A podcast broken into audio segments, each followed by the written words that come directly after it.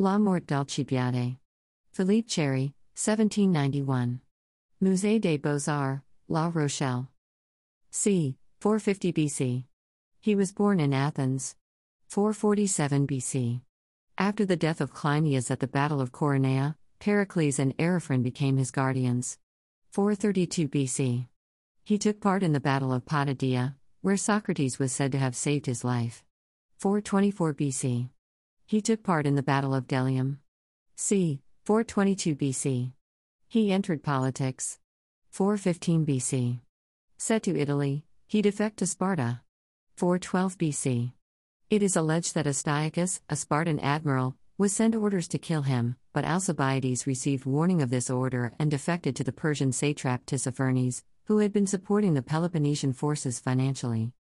411 BC. He was recalled by the intermediate regime of the 5000, the government which succeeded the 400. Also, he was appointed again as an Athenian general. 409 BC. After their victory, he and Thrasybulus began the siege of Chalcedon with about 190 ships. Although unable to attain a decisive victory or induce the city to surrender, Alcibiades was able to win a small tactical land battle outside of the city gates, and Theramenes concluded an agreement with the Chalcedonians.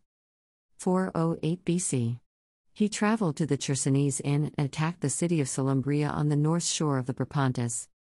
c. 407 BC. He returned in Athens. 406 BC. He set out from Athens with 1,500 hoplites and a 100 ships. He failed to take Andros and then he went on to Samos.